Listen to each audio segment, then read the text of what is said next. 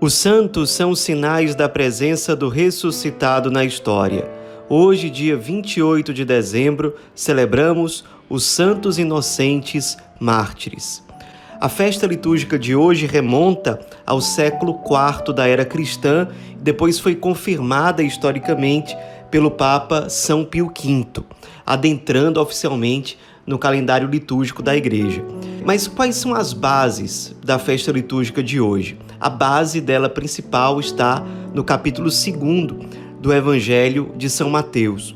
Lá diz que os reis magos, seguindo a estrela que apareceu no Oriente, eles fizeram um percurso para encontrar o novo rei dos judeus. Então eles começaram a trilhar esse caminho seguindo a estrela que aparecia no Oriente, mas essa estrela desapareceu no determinado momento.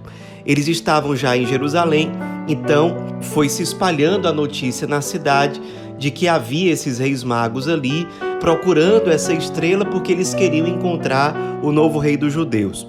A notícia chegou aos ouvidos do rei Herodes que era muito rude, muito grosseiro, muito duro, e ele quis conversar diretamente com esses reis magos, os recebeu, eles confirmaram a informação de que estavam procurando o novo rei dos judeus, e ele, claro, temendo perder o seu poder, ele perguntou aos reis magos onde haveria de nascer esse novo rei. Eles disseram que o novo rei iria nascer em Belém da Judéia.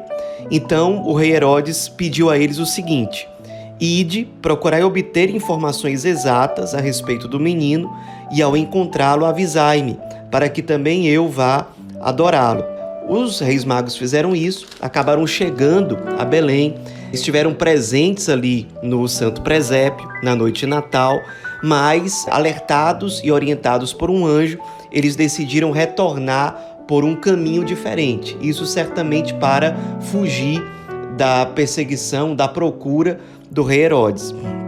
Herodes com certeza ficou muito bravo com isso, se sentiu de certo modo traído e num gesto de retaliação e de ira, ele expediu um decreto em que ele determinava a morte de todos os meninos com menos de dois anos do pequeno vilarejo de Belém. Isso para garantir que o menino, que seria a princípio o novo rei, ele fosse exterminado. Então, os soldados de Herodes fizeram isso. Várias crianças, vários meninos acabaram sendo mortos em Belém.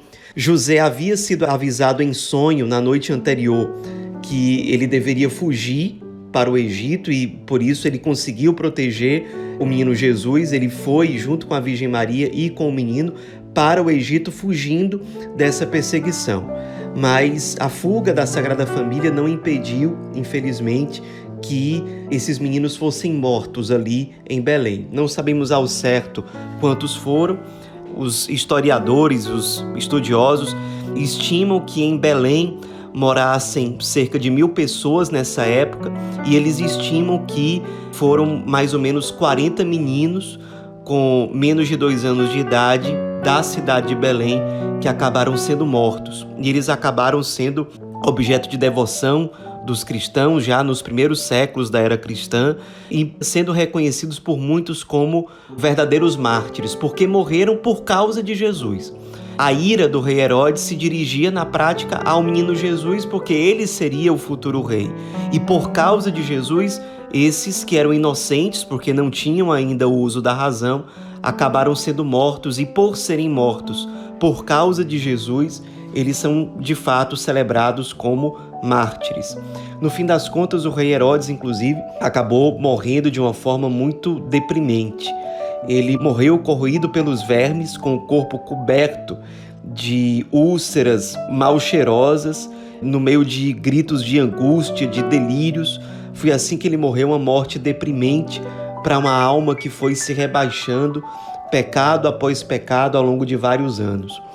Um grande poeta cristão chamado Fulgêncio se refere a estes santos inocentes mártires com as seguintes palavras: Na aurora de vossa existência, fostes arrancados pelo perseguidor de Cristo, como um furacão corta as rosas em botão. Vós fostes as primeiras vítimas do cordeiro imolado terna grei vitimada. sobre o mesmo altar recebestes a coroa do martírio. Por isso, a igreja, perto da celebração do Natal, celebra também esses santos inocentes mártires, meninos que, ainda sem o uso da razão, perderam as suas vidas, no fim das contas, por causa do Cristo. A celebração de hoje nos motive a abraçarmos essa coroa, a coroa de uma vida consagrada ao Cristo, de uma vida sacrificada com alegria e por amor a Ele. Estejamos dispostos realmente a nos entregar, a nos ofertar por Ele. Em segundo lugar, a celebração de hoje nos motiva a olhar para tantas crianças que nos nossos dias continuam sendo vítimas inocentes, vítima do desprezo, da violência, do abandono, da miséria, do desamor, de famílias desestruturadas, de violência doméstica, do aborto e de tantas outras formas. Que no dia de hoje o nosso olhar se volte para essas crianças.